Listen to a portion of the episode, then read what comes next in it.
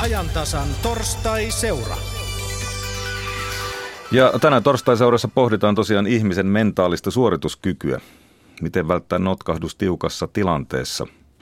Ja miksi joku romahtaa juuri silloin, kun sitä kantin kestämistä tarvittaisiin? Tästä meillä on paljon esimerkkejä.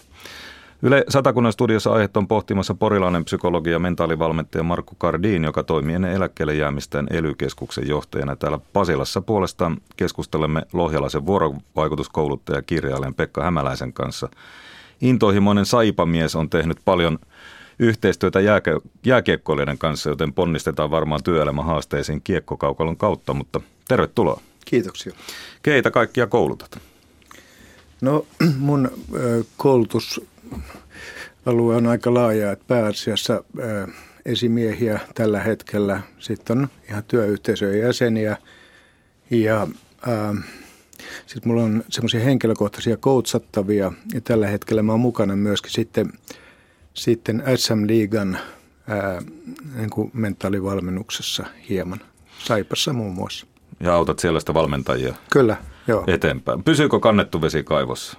Meikäläisellä jostakin toisesta työstä mainittakoon tässä kokemus, että melko pian mennään sitten takaisin vanhaan. Kyllä kai se vaara on siellä aina vaanimassa, mutta kyllä mä uskon, että valmentajat alkaa ymmärtää tänä päivänä myöskin tämän lisäarvon hyödyn ja ovat ihan valmiita siis semmoisiin asenteellisiin muutoksiin ja hakevat myöskin ihan selkeitä mentaalivalmennuksen työkaluja voidakseen valmentaa joukkueitaan paremmin. Niin, ennen vanhaa Suomessa ajateltiin, että urheilija on heikko tai epäonnistunut, jos hän joutuu turvautumaan psykologin apuun. Tämä kulttuuri on kovaa vauhtia murtumassa ja mentaaliharjoittelu on nykyään yksi elimellinen osa huippu-urheilijan treenaamista. Seuraavaksi kuullaan mentaalivalmennuksen asiantuntijaa, psykologi Markku Gardinia, joka on tuonut huippu-urheilusta tuttuja mentaalivalmennuksen metodeja myös urheilun ulkopuolelle, esimerkiksi juuri opiskeluun, työelämään ja jopa musiikin opetukseen. Toimittajana Porissa on Karri Laihonen. Ajantasassa keskustellaan tänään mentaalivalmennuksesta. Markku Gardin, olet koulutukseltasi psykologi, jäit eläkkeelle Satakunnan ELY-keskuksen ylijohtajan pallilta ja nyt toimit Satakunta Sport Academissa mentaalivalmennuksen asiantuntijana. Kuinka paljon näitä keskenään jokseenkin erilaisia aloja yhdistää mentaalivalmennuksen tarve? No kyllä silloin, kun ihmisten kanssa toimitaan ja ihmiset toimivat joko yksinään tai ryhminä, niin se ihmisen toiminnan tai ryhmän toiminnan tulos on aika tavalla kiinni siitä, miten tämä henkilö toimii niin sanotusti mentaalisti, miten hän keskittyy siihen omaan tehtävään, miten hän nauttii siitä, miten hän kannustaa kavereita ja niin edelleen. Jos puhutaan huippu-urheilusta, niin kun huippu-urheilijat ovat teknisesti ja fyysisesti ihan huippuunsa viritettyjä, niin kuinka suuri merkitys sillä on, mitä korvien välissä tapahtuu? Usein on niin, että huipputasolla kun urheilijat ovat fyysisesti ja taidollisesti suurin piirtein samalla tasolla, enempää ei juuri voi harjoitella, niin sitten tämä mentaaliset taidot, hyvä keskittyminen, kisasta nauttiminen ja siinä hetkessä eläminen, se on, joka ratkaisee sitten sen lopputuloksen. Omalla ajatuksella, yhdelläkin omalla ajatuksella voi pilata monen vuoden raskaan ja hikisen työn. No mitkä siinä mentaalipuolen valmistautumisessa ja valmentautumisessa, mitkä ovat niitä keskeisiä juttuja? No, sanotaan vaikka tuolla nuorison kohdalla, niin mä oon testannut aika tavalla näitä nuoria opiskelevia urheilijoita. Kaksi asiaa nousee esille, joihin tulisi panostaa. Toinen on keskittyminen ja toinen asia on mielikuvien hyödyntäminen. Heidän selvät vahvuutensa on esimerkiksi vahva motivaatio, hyvä asenne, itseluottamus, eikä esimerkiksi jännittämisen hallinta ei nouse kovinkaan monella keskeisimmäksi asiaksi. Mitä tarkoittaa mielikuvien hyödyntäminen tässä yhteydessä? Mielikuva lähtee siitä, että kun me kuvitellaan jotakin asiaa, aivot eivät tunne eroa, teemmekö me sen vai kuvittelemmeko. Kun me käymme asian mielikuvassa läpi, niin se aivot nappaavat sen aivan todellisena tekemisenä, lähettävät käskyt hermojärjestelmiin ja lihasjärjestelmiin, ja ne aktivoituvat aivan samalla tavalla. Sitä voidaan käyttää mielikuvaa harjoittelun tehostamiseksi, mutta sitä voidaan käyttää myöskin esimerkiksi tuleviin tilanteisiin valmistautumisessa niin, että edellisenä päivänä kuvitellaan niitä urheilun tilanteita, mietitään mitä siinä kohdassa tehdään ja sillä tavalla tavallaan niin kuin ohjelmoidaan itsensä jo valmiiksi, kun se tilanne tulee päälle. Eli voiko urheilija tosiaan parantaa omaa urheilusuoritustaan ja huippusuoritustaan tällaisella ihan konkreettisella mielikuvaharjoituksella? Esimerkiksi jalkapalloilija käy ruokakaupassa ollessaan niitä tilanteita läpi, mitä kentällä voi tulla eteen? Kyllä voi, ja hyvä esimerkki tämä ruokakauppa. Toinen on niin, että jos esimerkiksi matkustaa autolla töihin tai istuu vieressä jonkun kyydissä, on hyvä mielikuvissa käydä sitä tilanteita läpi. Parhaiten se toimii sillä tavalla, jos muutoin on niin kuin rentoutunut ja pystyy täysin keskittymään tämmöiseen mielikuvan luomiseen ja sen läpikäymiseen. Siitä syystä usein on hyvä niin, että se tilanne, missä toimii, on rauhallinen, vaikkapa kotisohvalla illalla ennen nukkumaan menoa käy tulevan pelin tilanteita läpi. Mentaalivalmennuksen asiantuntija Markku Gardin, minkälaisia käytännön harjoitteita huippu-urheilijoilla on mentaalipuolella? No, tämä mielikuvaharjoittelu on yksi juttu, jota tehdään ehkä yleisimmin, sitä käydään läpi. Ja sitten me käydään vaikkapa näiden opiskelijoiden kanssa niin tätä keskittymisen harjoittelua niin, että kun harjoituksiin tullaan, ollaan keskitytty siihen, mitä siellä tulee tapahtumaan. Tiedetään, että jos se edellyttää, että valmentaja myös sen kertoo. Sitten kilpailun aikana tai harjoittelun aikana keskitytään vain siihen, mitä juuri nyt ollaan tekemässä. Ja kolmas asia, mikä on erittäin tärkeä, joka usein jää, on sen harjoitustilanteen jälkeen. Käydään läpi, mitä siinä harjoituksessa tapahtui, erityisesti niitä, mitkä olivat onnistuneita tilanteista. Ei kytätä vaan virheitä, vaan myöskin niitä onnistuneita tilanteita sen harjoituksen jälkeen. Ja kun sä käyt sen onnistuneen tilanteen läpi, niin se taas tavallaan mielikuvissa se syntyy sulle uudestaan mieleen ja se vahvistuu, se onnistunut tapa toimia, se vahvistuu sun hermojärjestelmiin ja on sitten palautettavissa, kun tilanne uudestaan tulee mieleen.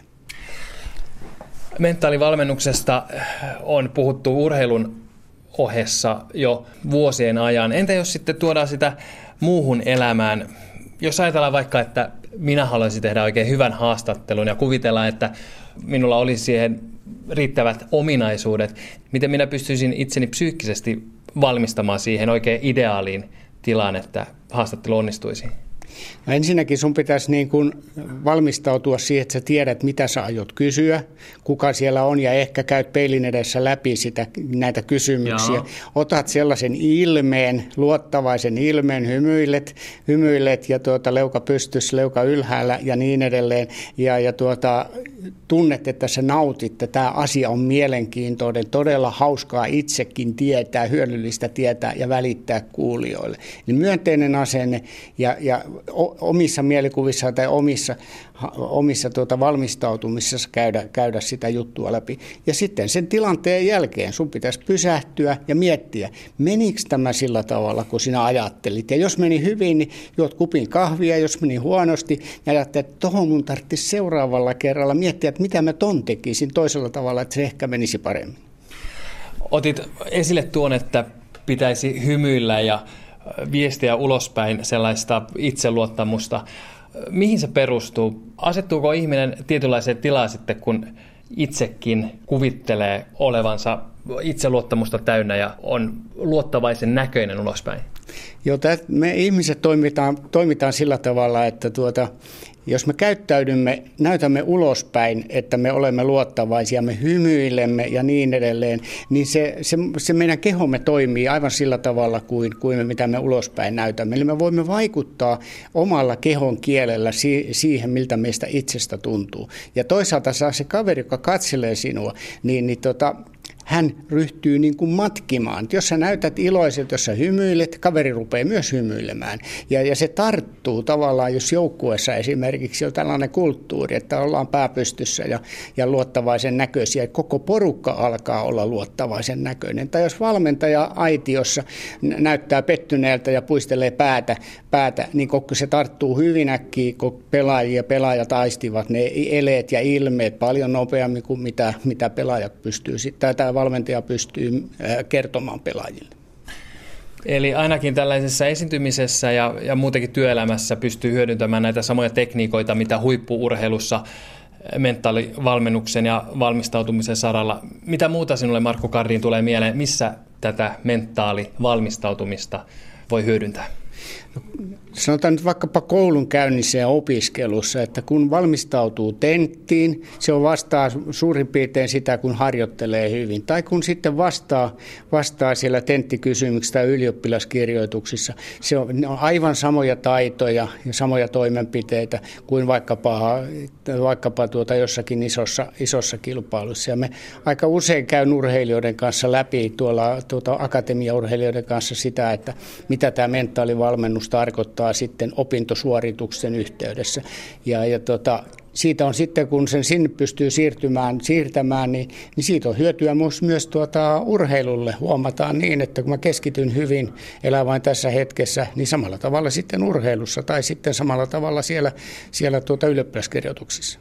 Sinäkin puhuit tuosta keskittymisestä, ja keskittyminen on yksi sellainen asia, jota kautta maailman sivun on painotettu urheilusuoritukseen valmistautumisessa.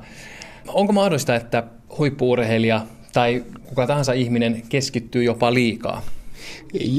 Se on. Sanotaan ensinnäkin niin, että aika suuri juttu ja sanotaan nyt vaikka virhe näin, on se, että urheilija alkaa miettimään iltapäivällä olevaa kilpailua heti aamupalapöydästä.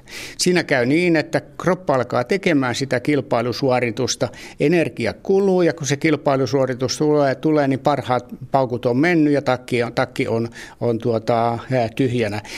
Eli ja toinen juttu sitten on se, että jos urheilukilpailun aikana ajattelet, että nyt mä keskityn oikein perusteellisesti ja niin edelleen, niin se menee vähän yli ja aivojen ohjausjärjestelmä muuttuu, eikä silloin pystykään enää tekemään sitä hyvää suoritusta. Tästä on esimerkiksi golfissa on paljon tehty tutkimuksia siitä, että jos keskittyy liikaa, niin se suoritus ei enää sitten onnistukaan. Mentaalivalmennuksen asiantuntija Markku Gardin, kerro vähän sinun omista metodeistasi, jolla alat valmistaa urheilijaa huippusuoritukseen. No me tehdään sillä tavalla urheilijan kanssa, että jos mulla on uusi urheilija tai semmoinen, me tehdään semmoinen kevyt testaus tai jolla niin kuin arvioidaan, että mitkä ovat hänen mentaalisia toimintatapojaan. Sitten me käydään läpi, useimmiten käydään ensimmäisenä läpi se päiväohjelma, että mitä hän ajattelee aamusta siihen kilpailutilanteeseen lähtien. Se käydään läpi ja usein pakitetaan tai mennään sitten siihen, että se henkisesti kilpailuun valmistautuminen alkaa samaan aikaan, kun alkaa fyysinen verryttely. Eli sanotaan semmoinen 3 varttia tunti ennen kilpailua. Sitä ennen kilpailua ei juuri ajatella aktiivisesti, vaan tehdään jotakin muuta ja mukavaa. Sitten me käydään tätä keskittymistä aika tavalla läpi, missä urheilijan ajatukset ovat missäkin vaiheessa, mitä hän ajattelee ja sitten pyritään muuttamaan niin, että hän itse kontrolloi aktiivisesti omia ajatuksiaan. Rutiinit ovat tärkeitä, tietyt asiat tehdään tietyssä järjestyksessä tietyllä ajalla ennen tätä suoritusta. Ja mielikuvaharjoittelu on myöskin esillä. Ja joidenkin kohdalla sitten tämä jännityksen hallinta, että jännitetään liikaa, siihen sitten tartutaan. Mutta jo monesti käy niin, että se edeltävä ajattelu, kilpailupäivän ajattelu tai sitten sen itse kilpailun ajattelu, kun siitä luovutaan lopputuloksen ajattelusta, niin sitten se jännitys häviää, eikä se enää mikään vaiva olekaan. Olet luennoinut myös aiheesta mentaalivalmennus urheilussa, musiikin opetuksessakin. Mitä yhteistä on urheilulla ja musiikilla? No, paljonkin yhteisiä, että monet urheilijat ovat hyvin musikaalisia myöskin. Paljon näitä urheilijoita, jotka harrastaa kitarasoittoa tai laulaa tai ovat musikaalisia.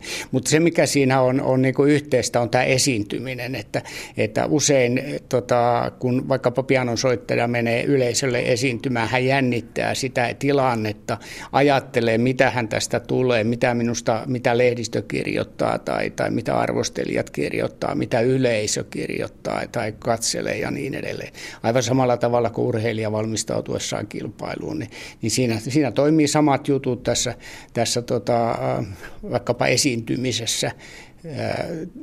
Taiteilija kun esiintyy, samat jutut kuin urheilija, kun se tietää, että hänen suoritusta mitataan ja arvostellaan.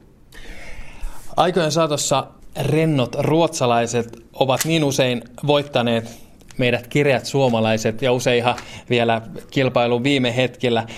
Onko mentaalivalmentajan näkökulmasta peräväitteessä, että suomalaiset ovat ikuisia kakkosia? Ei varmaankaan ole, mutta usein näin on käynyt, mutta ei enää nyt viime aikoina, että ollaan kyllä pystytty loppuun saakka pelaamaan vaikkapa jääkiekkoa tai yleisurheilua.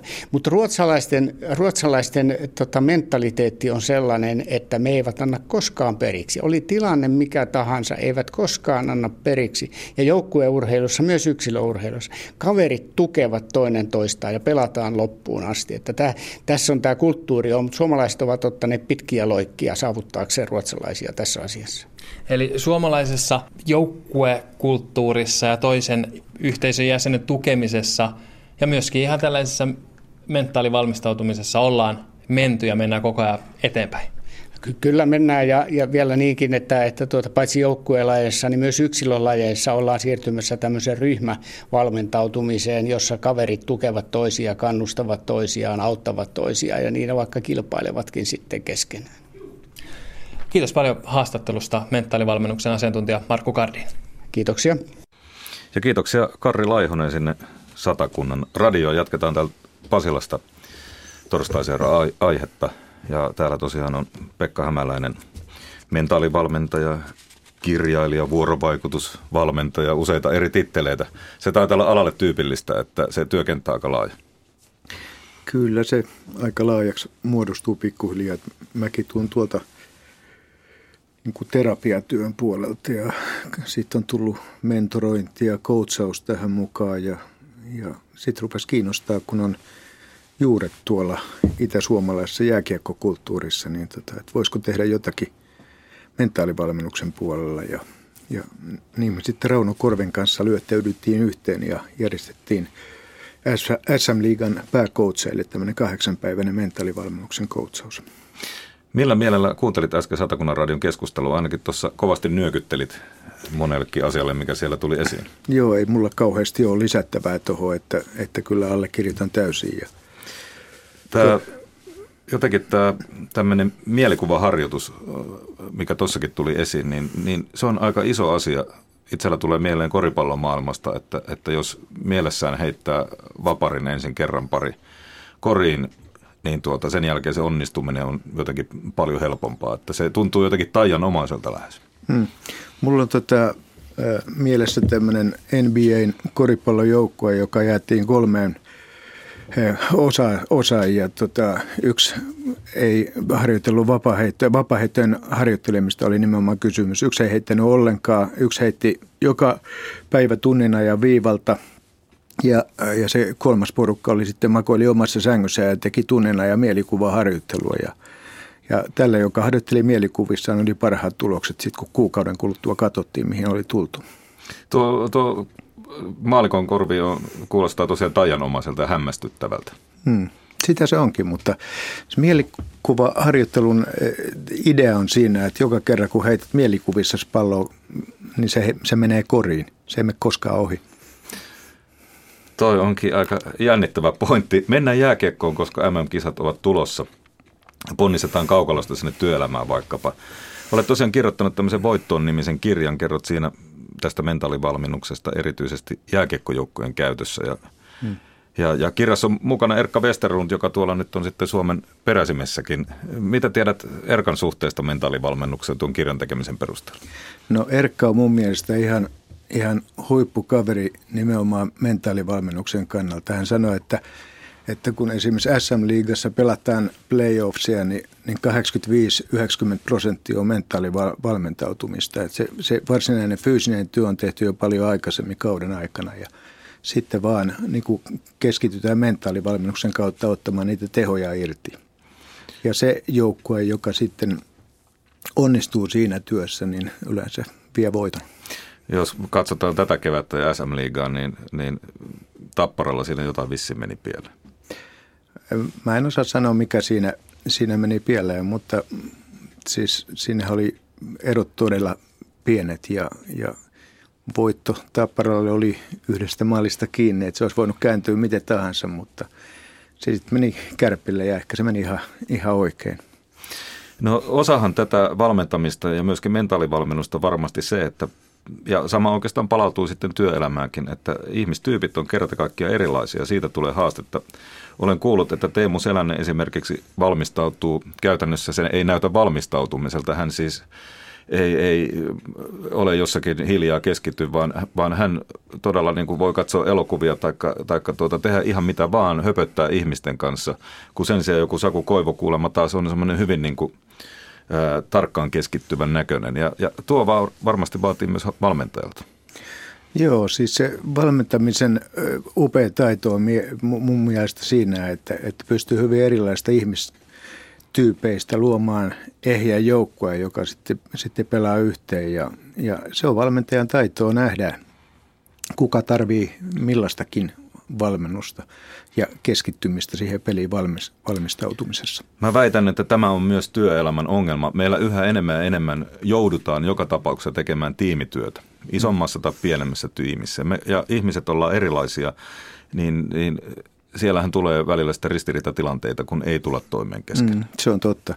Ja ihan tutkimuksetkin puhuu tämän puolesta, että meillä on tutkimuksia, jotka kertoo siitä, että jopa 75% sairaslomien takana olevista todellisista syistä on vuorovaikutusongelmia. Ja se on melkoinen hukkaprosentti. Luulisi työnantajakin kiinnostavan tämä. Mulla on semmoinen käsitys, että mikä on kai aika yleisesti hyväksytty ajatus, että kaikkia ei tarvitse rakastaa, mutta työn pitää sujua ja työkavereiden kanssa pitää kohtuullisella tavalla tulla toimeen. Mitä neuvoja voit antaa semmoisen tilanteeseen? Tiedät, että tuolla nyt moni kuuntelee ja tämä ongelman tunnistaa. Niitä on varmasti kymmeniä tuhansia, joilla tämä ongelma parhaillaan päällä. No musta lähtökohta on se, että huonoa käytöstä ei oikeuta mikään. Eli se pitäisi niin kuin suitsia työpaikoilta pois ja pelisäännöistä sopiminen ja erityisesti niistä kiinni pitäminen on tosi tärkeää ja siinä tarvitaan esimiestaitoa.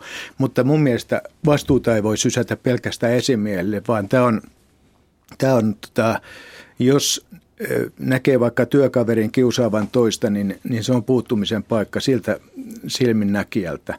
Ja jos ei asiaan sitten tule muutosta, niin sitten viedään asiaa eteenpäin. Kyllä meidän keinoja on olemassa tämmöiseen. No ihmiset tosiaan erilaisia, että toinen saattaa olla hiljainen sen takia, että se on ujo tai jotain muuta. Ja toinen saattaa tuntua päällekkäyvältä sen takia, että se on niin jotenkin mielestään mahtava tyyppi tai tämmöinen äänekäs henkilö. Nämä on kai ihan sallittua. Toki persoonalliset erot niin kuin jääkiekkojoukkueissakin, että niin kuin mä sanoin, että valmentamisen taitoa ja hyvä esimiestaitoa työpaikoilla on se, että antaa kaikkien kukkien kukkia, mutta et jos huomaa, että ei tule jonkun työkaverin kanssa toimeen, niin mä uskon, että yksi tapa olisi se, että tutustuisi siihen työkaveriin vähän paremmin. Kure Lindströmillähän oli aikoinaan tapana tehdä niin, että kun hän huomasi, että kaksi pelaajaa ei tule toimeen keskenään joukkueessa, niin hän pani ne samaan hotellihuoneeseen viikoksi asumaan. Yleensä niistä tuli hyviä kavereita. Ja se Kuren ajatus oli se, että tämmöisiä turhia kiviä kengissä ei sallita joukkueessa. Että ne on ihan turhaa energiankulutusta ja huonontaa joukkueen yhteishenkeä. Että sama työpaikoilla, että jos halutaan, että meillä on mukavaa työssä ja että me viihdytään toistemme kanssa, saadaan hyvää tulosta aikaa, niin niin pitää tulla toimeen kaikkien kanssa. Ja ne on asioita, vuorovaikutustaitoja voidaan opiskella yhdessä ja niitä voidaan parantaa. Mutta se on vaikeaa. Se on vaikeaa. Elämä ei ole helppoa, mutta niitä asioita voi oppia, jos halutaan. Ja esimiestaito on puuttua näihin asioihin eikä katso sormien lävitse näitä. No jos vielä mennään työpaikalle ja oletetaan, että siellä on tämä asia, mistä puhuttiin kunnossa, niin miten muuten nykyinen työelämä on aika vaativaa ja jos tuntuu siltä, että paineet kerta kaikkiaan nyt on aika kovia, niin miten mä helpotan sitä tuloksen tekemistä? Onko jotakin tämmöistä mentaalivalmennuksen pientä? Ajattelitko niin kuin esimiehen näkökulmasta tai ihan työntekijän omasta? No vaikka työntekijän omasta. Joo. Tietysti lähtökohta on se, että jokainen on oman jaksamisensa paras asiantuntija. Ja jos taakka alkaa käydä liian suureksi, niin sitten on syytä ottaa vaikka esimiehen kanssa. Kehityskeskusteluthan on yksi paikka, missä voi tämmöisiä asioita käsitellä. Se ei ole heikkouden merkki, että ei suinkaan sanoa, että nyt on painetta. Ei. Kyllä, ja sitten yhdessä, jos on viisas esimies, niin se kyllä ymmärtää tämmöisiä asioita ja sitten on olemassa väyliä, esimerkiksi työterveyshuolto, mistä voi saada apua. Mutta sitten mä korostaisin sitäkin, että se, että ihminen palaa loppuun, niin eihän se on niin kuin, se kertoo tietysti jostakin, mutta ei koko elämä ole piloilla. Et sehän voi olla elimistön terve reaktio siihen, että taakka on tullut liikaa kannettavaksi ja elimistö sanoo sitten tällä tavalla, että nyt on aika ladata akkuja. Että se voi olla alku myöskin johonkin uuteen, jopa uuden työpaikan hakemiseen. Mutta näissä pitää olla herkkänä, mutta tämä ei ole myöskään mitään semmoista hokkuspokkus-touhua tämä mentaalivalmennus. Että ei todellakaan. Niin nyt elämä on kunnossa. Ei, tämä on mentaalivalmennuksen taito on semmoinen, jota pitää harjoitella niin kuin mitä tahansa taitoa. Että kun katsotaan jääkiekkoilijoita, niin niillä on pitkä valmentautumisura siinä niin kuin fyysisellä puolella, ihan sama myöskin henkisten taitojen suhteen, että niihin pitää panostaa ja niihin pitää antaa aikaa. Toivotaan, että tuolla nyt mahdollisimman monelle tuli pientä kipinää pohtia tätä puolta myös siellä työpaikalla ja kiitos sinua Pekka Hämäläinen vierailusta. Kiitoksia.